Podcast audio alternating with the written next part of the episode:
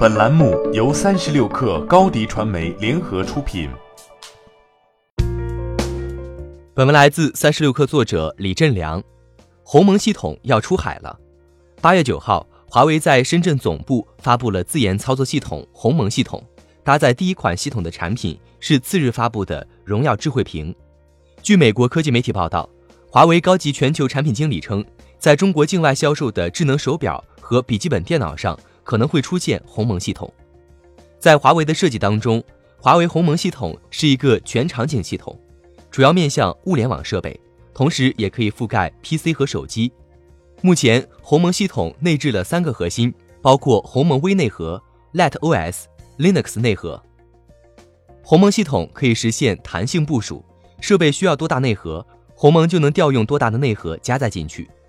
目前，华为的智能手表已经配备了 Light OS，因此过渡到鸿蒙内核也是顺理成章的事。Watch GT 2可能会搭载鸿蒙系统上市，这款手表将在九月十九号的华为慕尼黑新品发布会上发布。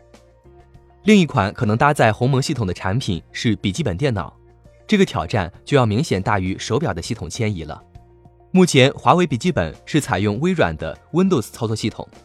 智能手表是近几年的新兴品类，而 PC 是一个已经高度成熟的市场。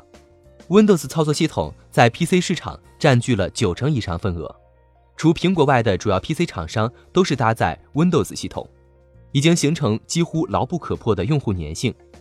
与此同时，华为在笔记本市场的份额并不大，激发开发者为其新系统开发应用的难度很高。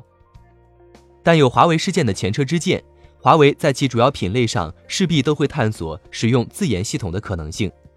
国内发布的荣耀智慧屏以及将在海外上市的手表、笔记本都是初期的试水。就目前而言，华为鸿蒙系统才刚刚起步，生态还需要长期的打造。任正非曾表示，鸿蒙要建立良好生态需两三年时间，而目前鸿蒙系统尚在完善当中。